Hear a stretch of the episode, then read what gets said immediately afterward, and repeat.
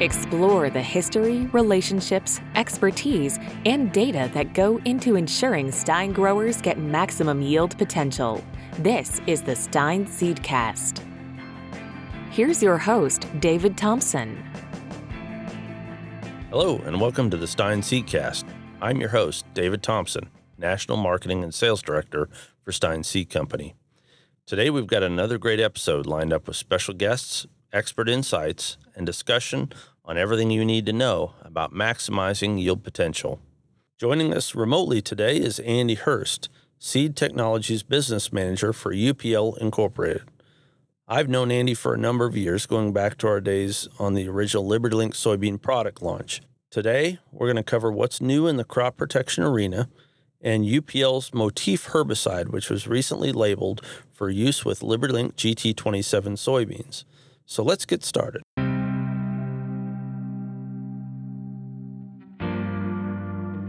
So we're visiting this morning with Andy Hurst, Seed Technologies Business Manager at UPL. Uh, Andy is no stranger to Stine. I've known him for a number of years, and uh, he's he's here to talk about some exciting things happening uh, from the UPL side in the crop protection business. But to get things started, Andy, uh, again, you and I have known each other a long time. Give us a little background about your history in the uh, in the ag sphere. For sure, and thank you very much for the opportunity, uh, David as you mentioned, certainly have had a long and, and great history. Uh, certainly, my experience has just been exceptional with the, the Stine Seed organization, and uh, we've been able to accomplish a lot of great things in the in the market in the past, and and namely the launch of LibertyLink soybeans. But uh, my history, I'm originally from Florida, uh, Florida native. I'm, I'm a Gator, which uh, not many people admit to being these days at the moment. Uh, but uh, I've been in the ag business uh, over 30 years now with uh, various uh, basic manufacturing companies. Most of my background was Bayer and legacy companies, 22 years, and, and then lately with UPL for the last five. But I am the marketing lead for what we refer to as our seed and soil health portfolio. So really, any anything planting, you know, planting time related is is what I focus on. So, uh, give us a little background about UPL as an organization. They've got a lot of products in the ag marketplace. Um, you know, probably, probably maybe not as well known uh, by its name UPL, but they probably know the products. That's true, and and probably for for your audience, especially Interline herbicide. Um, which is our glufosinate herbicide brand, is probably the most well known.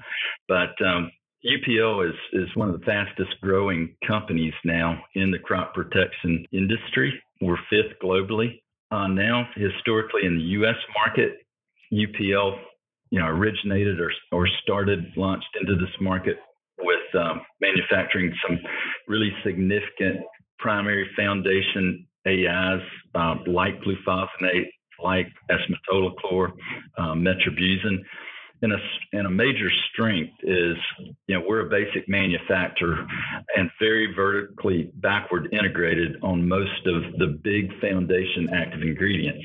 So that's given us a great position from the standpoint of uh, UPL's manufacturing base in India. We've been able to avoid some of the supply chain issues associated with um, with China, which is very dominant in supplying our crop protection business right now.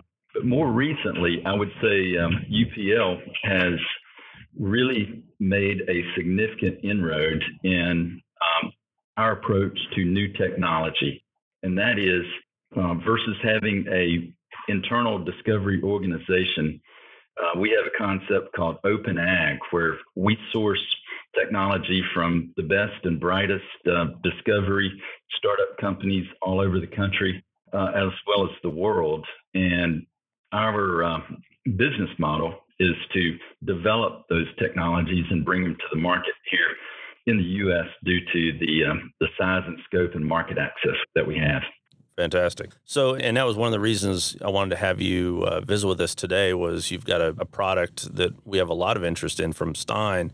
Uh, standpoint, and that is uh, Motif herbicide. So, a little bit of background. Again, you know, from the Stine side, we've worked with the GT27 soybean trait, which has evolved now to LibertyLink GT27, uh, which is a great soybean uh, package that confers tolerance to glyphosate, glufosinate, and the HPPD inhibitor uh, family of chemistry.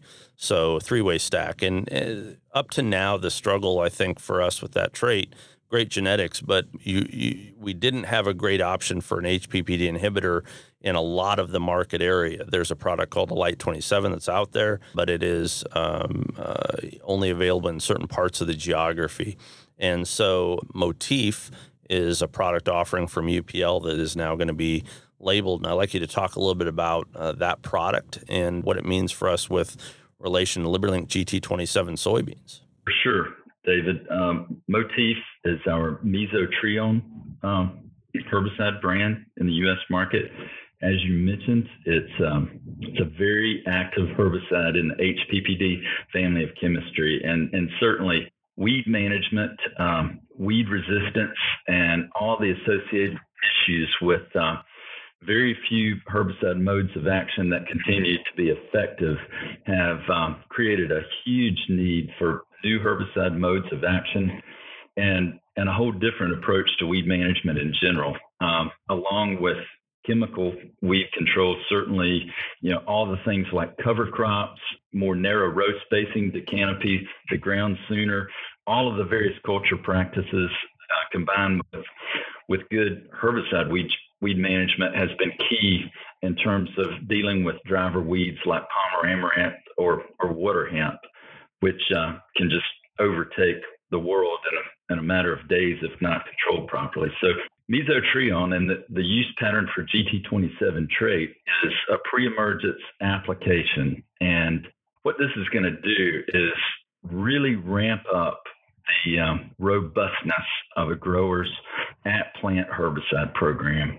We would envision, David, that um, Motif mesotrione will be combined with uh, metribuzin, which is a just extremely robust um, pre-program, uh, and also S-metolachlor. So in that case, you're going to have a, a great pre-emerge program, which, like we talked about, I think you know, over the years, one of the things we've heard repeatedly from a lot of the weed scientists are, you know, the best time to kill a weed is before it becomes one, right? You know, take care of it in the soil before it really becomes a problem. Absolutely. And that's a great point. Yeah. All the weed science community would, would strongly advocate uh, the most re- robust uh, pre program possible, given the fact that um, the number of post emergence choices that are available still that are effective uh, are are very limited due to weed resistance to glyphosate and and other modes of action.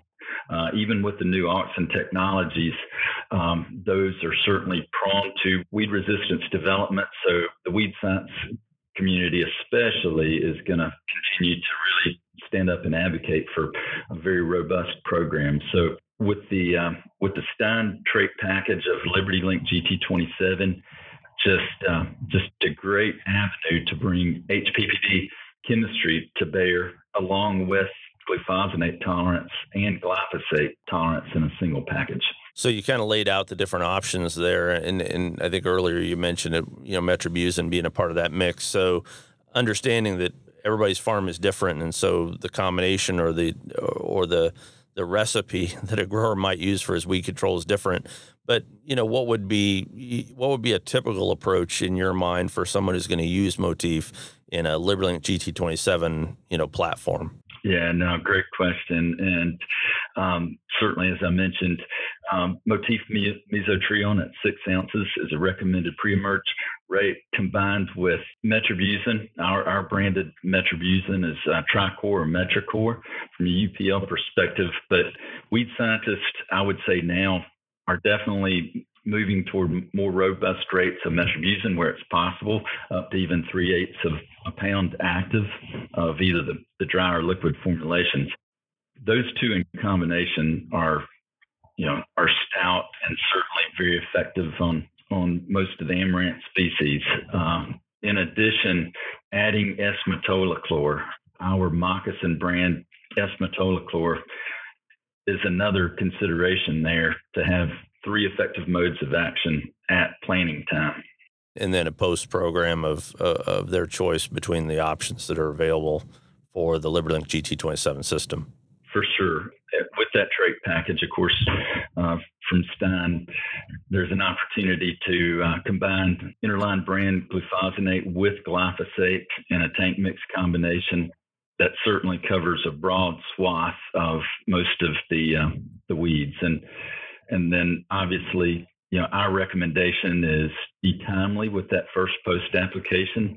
Certainly you know no later than 21 days after planting is is very typical and uh, if for whatever reason you're kept out of the field and weeds are larger plan on sequential applications of especially the interline glufosinate component to ensure that uh, no amaranth species go to go to seed and and keep the cycle going. Good. Let's talk briefly about residual. You know, one of the big benefits I think of of this chemistry is residual, and we hear from a lot of people in the industry about the importance of residual activity. I think there's differing opinions of of what amounts to a good residual control program.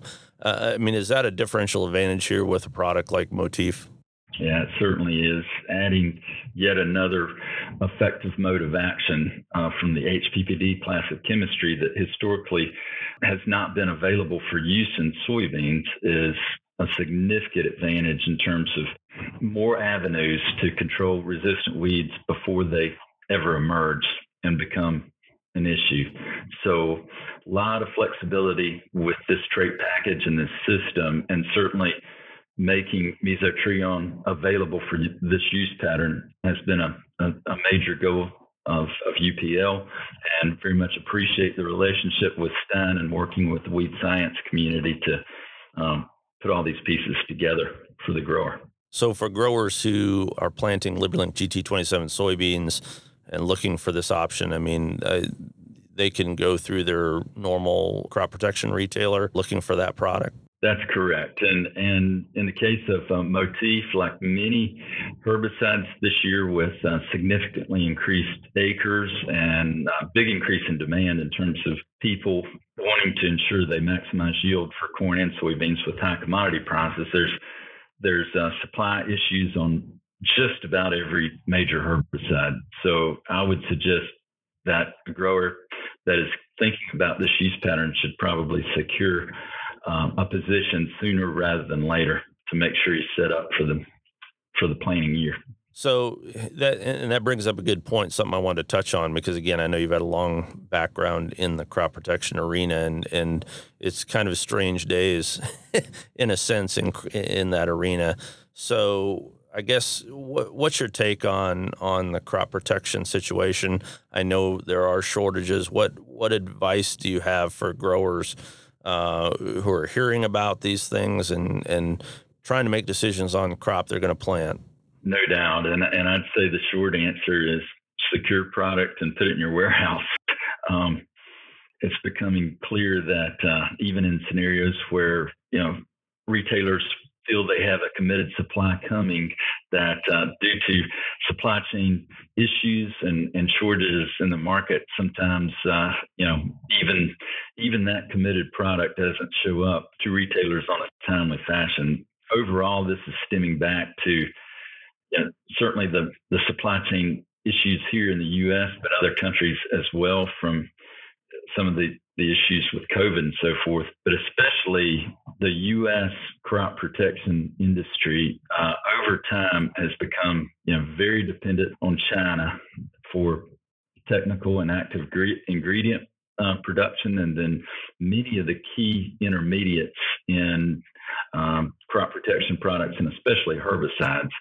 So, you know, given this scenario now with uh, regular regulatory crackdowns in China, um, the Olympics coming there, and the government trying to do things to clean up the air quality and so forth there uh, has resulted in some very significant shortages and price increases on raw materials as well as active ingredient technical production in that country. So it's put a crimp, especially given the big increase in acres here in the U.S. market. From a U- UPL perspective, we're not nearly as dependent. So it's given us an opportunity to dramatically ramp up our capacity, but we still anticipate there's going to be shortages in the market this year. Good. So short short version, possession is nine tenths of the law, right? Get get in the shed. Ah, yes, yes.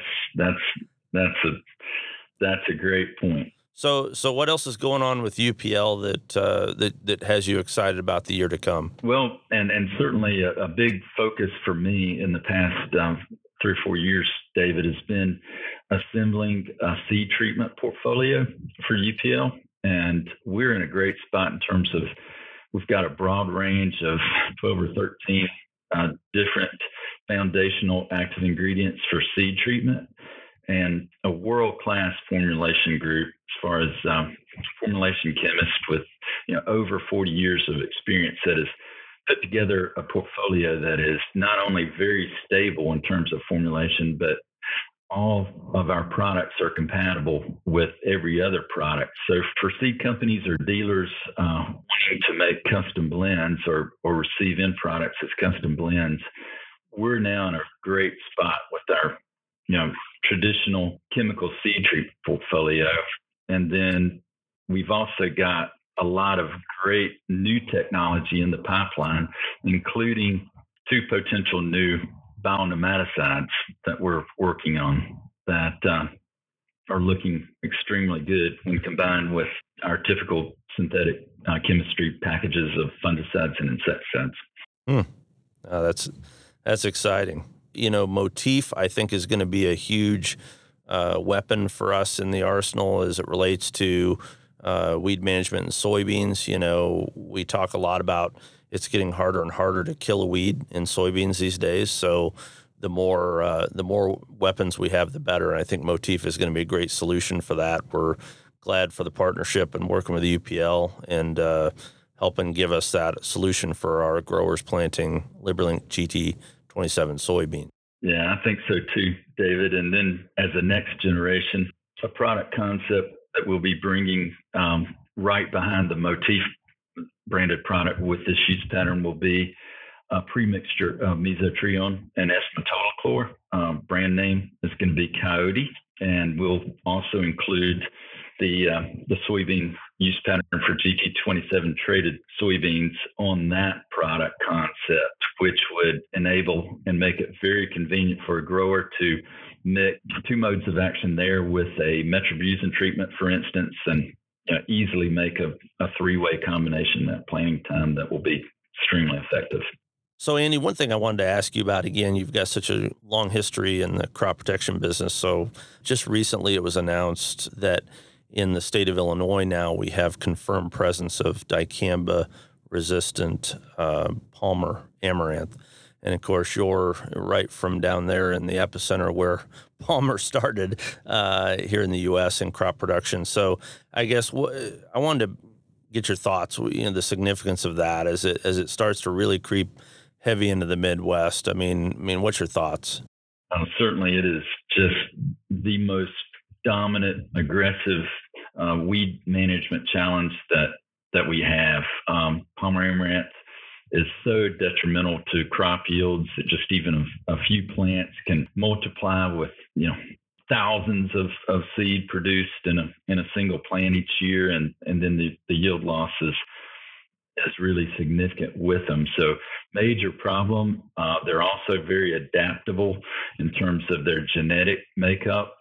So as a result they're resistant now to i think five or six different herbicide modes of action does represent a, a huge problem, and and certainly the uh, the Stine Seed launch of the Enlist E3 technology, providing an avenue to um, allow growers to tank mix interline glufosinate, for instance, with 2,4-D choline or the Enlist One product, has been huge in in at least having two effective modes of action in the same tank to go after problems like this. And and you hit the nail on the head. I think one of the things you know from from my memory of of talking with the weed science community, you know, two effective modes of action. They make sure to stress the word effective, right? Because if you've got one of those that's you know marginalized, then that's really not going to be as much use to you. So you got to make sure you have two modes of action that aren't compromised that can really really take action on that on that particular weed.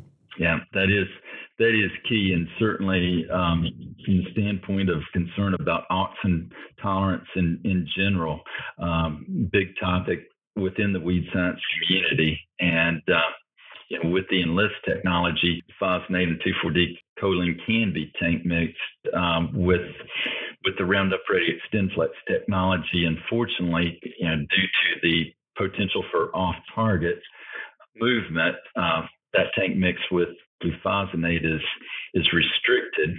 Um, so from that standpoint, it you know, requires more of a sequential application approach. But by far, the weed scientists agree when when you can combine effective modes of action either from a residual standpoint and and very much so from a post-emergent standpoint um, that's a huge advantage in either managing weed resistance or or trying to ensure that uh, you protect against it well, and, and yeah, that's another point you bring up is good. Is you know I know you worked a lot with Dr. Jason Norsworthy down there in in Arkansas, and I, I know one of the things that really struck me about some of the things he was talking about were the importance of applying two effective modes of action in the same season.